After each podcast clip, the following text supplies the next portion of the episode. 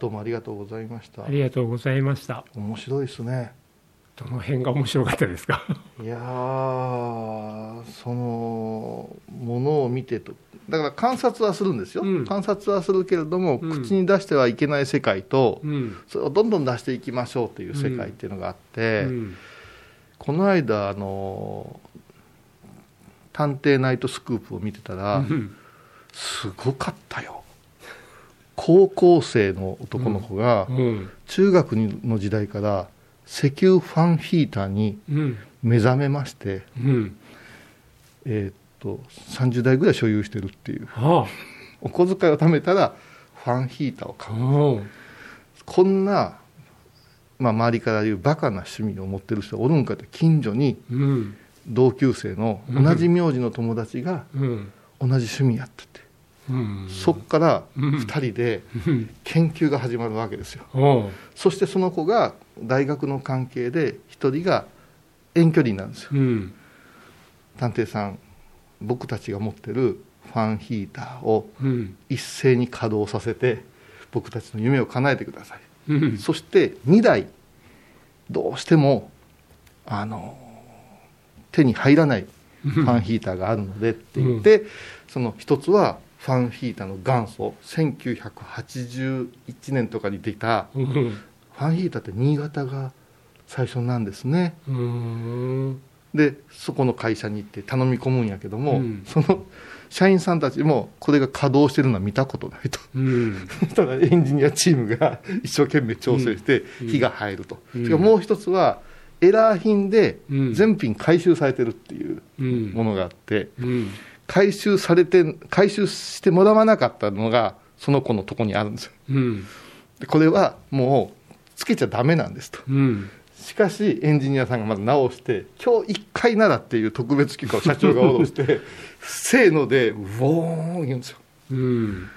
その見方がまたすごいですよね。うん。裏側に回ってまずこの排気口のとこのファンの音の違いっていうのから始まってですね、うん。そして匂いがねいいでしょってチェック始まってもう完全に探偵さんは置いてけぼりかなともう夢中になっていくんですね、うん。うん、で家族で見ててこんな子もおるんやなって思ったらうん。海外に行った友人の言葉を思い出したんですよね。うん。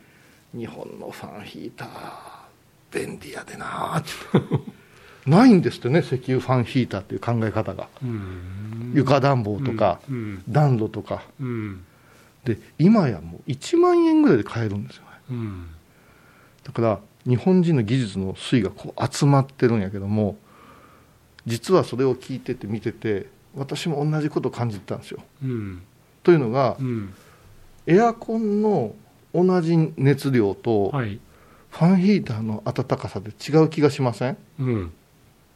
思います思いますよね、うん。それはガスファンヒーターとうん。灯油のファンヒーターやからやっぱり灯油ファンヒーターのうん。石油があんまりきついには嫌やけど、うん。ふわっとした安心感といううか、ん。ありますよね、うん。切なさもありません？ラブミーテンダーがだんだん速くなってくるとか、うん。キラキラ星がだんだん速くなってきて、うん。もう灯油があとちょっとですよいうタッタッタッタッタッタッタって言って、まあ、あれ朝起きてさうん事務所温めようとピュッと入れて気温がさうん。2度ぐらいで、寒いこれから水かぶらないかんけどまず部屋ぐらい温めてやろうと思ったらうん。いきなり給油サイン。うん「おい!」って。でもあのーどうしても慣れてしまうとうん。当たり前になってしまう、うん。でもまさに今のその「探偵ナイトスクープ」でその2人の石油ファンヒーター好きうん。を見ると自分たちが当たり前に思っていた世界の在り方をうん。違うところから見てるわけですよね。そう。だからそういうのに出会うと自分の頭の中もシャッフルされるじゃないですか。でそれもあったけえなーってだけじゃなくて音とか本来の機能とは全然違うところに匂いとかね。うん。でそれから家族でねうんすごいねっていう話になった時に、ううんちのファンヒーター観察が始まったわけですよ。うん。例えば100電って余動で使う時とものは、かなりのカロリー量じゃないとダメで、うん。30錠あるんで、うん。いろいろ使ってみたけど、やっぱ赤ファンヒーターが一番安全でうん。ええなと、うん。これがですね、給油タンクでかいんですよ。うん。このでかい給油タンクをどれだけ楽に持たせるかっていう工夫があああるっていうことに気づいたわけですよ。うん。今や取っ手が両方にありますからね。続きまして、手を汚さなくても給油ができるとうか、ん。いろいろあるんだけど、うん。旧式のものは、うん。ものすごく早く点火したり、うん。いろいろあって、これも車と一緒で、うん。アンティークの世界になるんですって。うん。この楽しさって、だから、物に一つはまっていくっていう、うん。まあ、今、沼っていう言い方するけれども、こういうのが、まあ、放送されて、平和な国やなで片付けてしもうたら、もったいないような気がしてね、うん。でやっぱし、その子たちの夢は、うん。ファンヒーターを開発することなんですって。うん。うん。だからなんだろうな。ああ面白い事例だね。変わった子がいるね、うんうんうんだけで終わらしたらもったいないし。もったいない。日本って国はものづくりすごいね。だけどもったいないしいや売るためにそうやってとことん技術力で再化をしていくんだ、うんうんな資本主義はどうなんだとか。で終わっちゃうのももったいない。もったいないです。ん。だから僕なんかからするとそういう事例を具体的なものをちょっと置いといて抽象化させてああこういうものに突っ込んでいくだけでも世界の見え方って変わるんだねとか。だからうん我々がうん子供の頃や、うん。その中学、高校の時は、変態扱いされてたものが、うん。今、平気でしっかり当たり出したじゃないですか、うん。私たちの世代世代の中学生で、鉄道好きなんか言われたら、うん。教室の隅に追いやられてましたよ、そうですか。今なん、何鉄とか言うんですよ。うんですよね。うん、でうん。なんかみんなと同じものが好きじゃないとうん。いかんっていうね、うん。例えばオタクというかマニアックっていうのが禁句で、うん。まあ、ちょっと声の大きい体力のあるのがわー言うたものについていくところはあったけど今はもうそういうジャンルがそれぞれあるありますでしょ、うんうん。でね私ねこれ前澤さんもおるから言うけどね私ラジオフェチじゃないですか。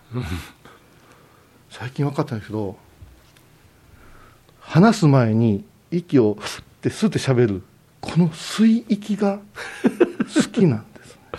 わかる？ああそうなんや。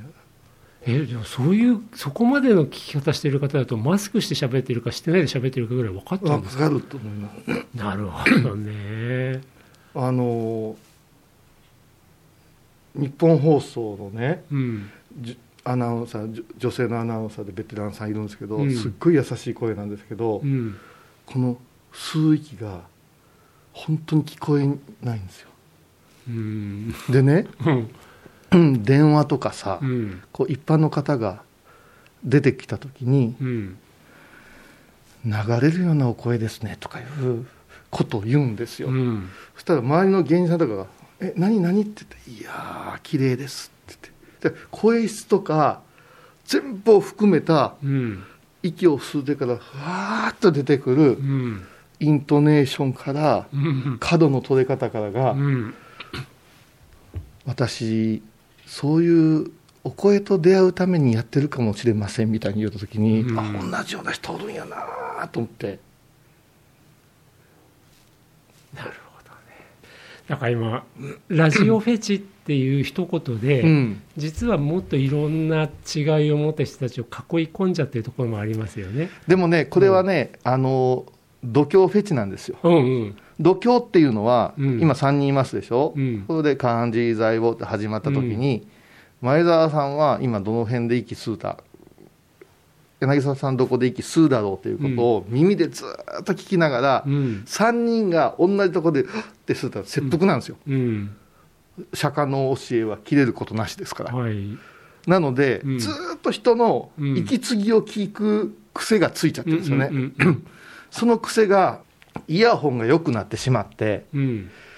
もうとにかくねラジオ放送のねうん。すごいですよね。うん。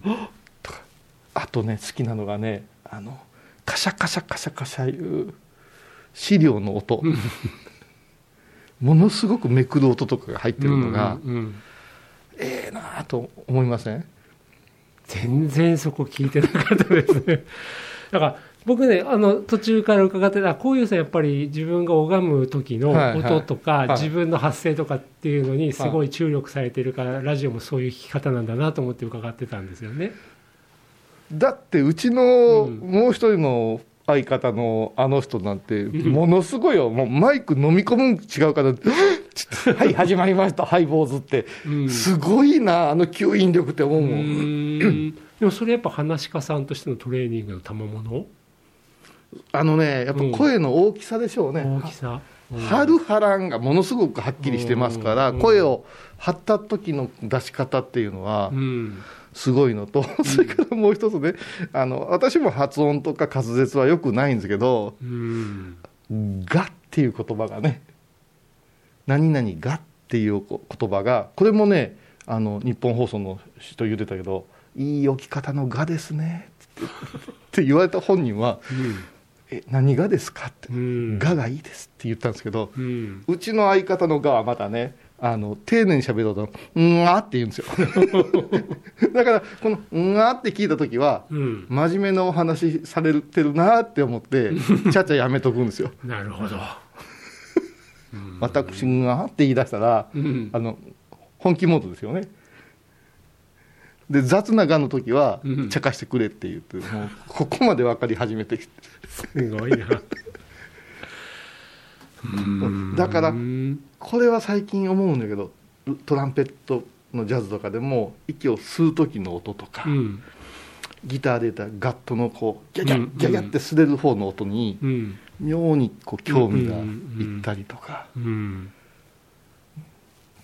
で絵なんかはうんまあフィギュアでも塗料を使ってこう塗るじゃない。うん。パレットみたいですよね。ああ。なるほど。作品見ながらもうパレットをイメージしたいんですよ。うーん。どんだけぐちゃぐちゃに混ぜてるんやろうかとか。うん。どんだけ絵の具無駄にしたかなとか。うん。そういうなんかイベントないですか？あの僕名画のパレットを想像しましょうみたいな。難しいですよねきっとね、うん。あのパレットだけ集めてらっしゃる美術館さんとかありますけども。ああだあーうんこまらんね。ただそれがまあ一人の作家の中でもパレットに置かれる色の数とか、置き場所とかずっと変わらない人もいるだろうしあと最近の若い作家さんたちだと紙パレット使うんですよね、ああ私もです。使い捨てのね、はい。そうなるとなんかね並びとか手手癖とかってなくなっちゃうじゃないですか。ナイスね。あのね紙パレットってすごくってうん。今日調子悪いなと思ったら、うん。紙パレットを1枚剥がしてうん。次のパレットになった時にうん。調子が上がるんですよ。うん。あのリセットうん再起動できるんですよね、うんですよね。うん。あの油絵のもうあの画板の中から出てくるドゥルドゥルのやつ見たらもう過去の嫌なさ作品を思い出してうね、ん。うん。ある意味そあのパレットの強制力ですよね。うわまたこんな話したいですね、じゃあ今度やりましょうそれは。仏言仏母の仏っていうのがねうん。いらっしゃってはい。全てを白純白にリセットするっていうね。うん。そういう菩薩がいるんですよね、うーんはだからそう思うと本当にいろんな気づいているものに仏様の世界はすでにその気づきをちゃんと何かにしちゃってらっしゃるんですね。い、そうでしょうすごいねですね。でもなんか人のフェチ話をしたつもりが自分が一番フェチでしたね 今日えーすいませんいえいえ、はい。全然ためにならんなこれありがとうございましたありがとうございました。